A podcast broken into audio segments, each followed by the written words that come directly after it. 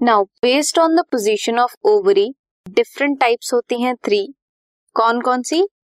Hypogynous ovaries होती हैं जो सुपीरियर होती हैं. पेरीगाइनस ओवरीज होती हैं तो हाफ़ इंफीरियर होते हैं. एपिगाइनस ओवेरी जिसमें इंफीरियर होती है ओवरी इसमें क्या होता है? हाइपोगाइनस ओवरी में गाइनोशियम ऑक्यूपाई करती है हाईएस्ट पोजीशन सबसे ऊपर वाली पोजीशन और बाकी जो पार्ट्स होते हैं वो ओवरी के नीचे होते हैं। इसमें होते हैं mustard China China rose and brinjal next is perigynous gynoecium situated होता है सेंटर में। हाफ़ इंफीरियर होता है। क्यों? क्योंकि जो बाकी पार्ट्स होते हैं वो होते हैं रिम ऑफ़ थैलमस के ऊपर। Almost as at the same level बाकी सारे पार्ट्स एक लेवल पे होते हैं और थैलमस के रिम पे होते हैं सभी।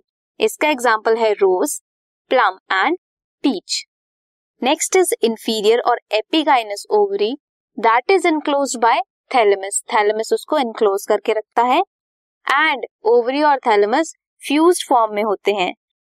बाकी सारे पार्ट्स जो होते हैं, वो ओवरी से अबव लाई करते हैं. ओवरी सबके नीचे होती है.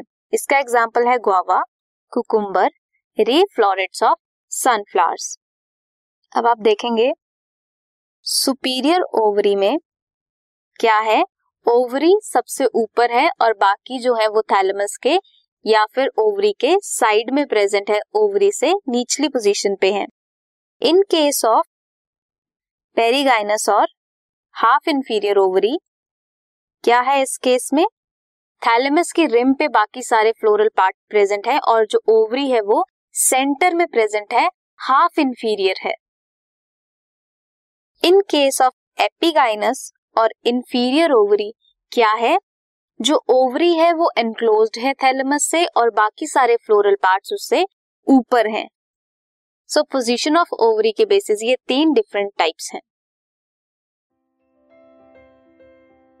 This podcast is brought you by Hubhopper Shiksha Abhiyan अगर आपको ये पॉडकास्ट पसंद आया तो प्लीज़ लाइक शेयर और सब्सक्राइब करें और वीडियो क्लासेस के लिए शिक्षा अभियान के यूट्यूब चैनल पर जाएँ।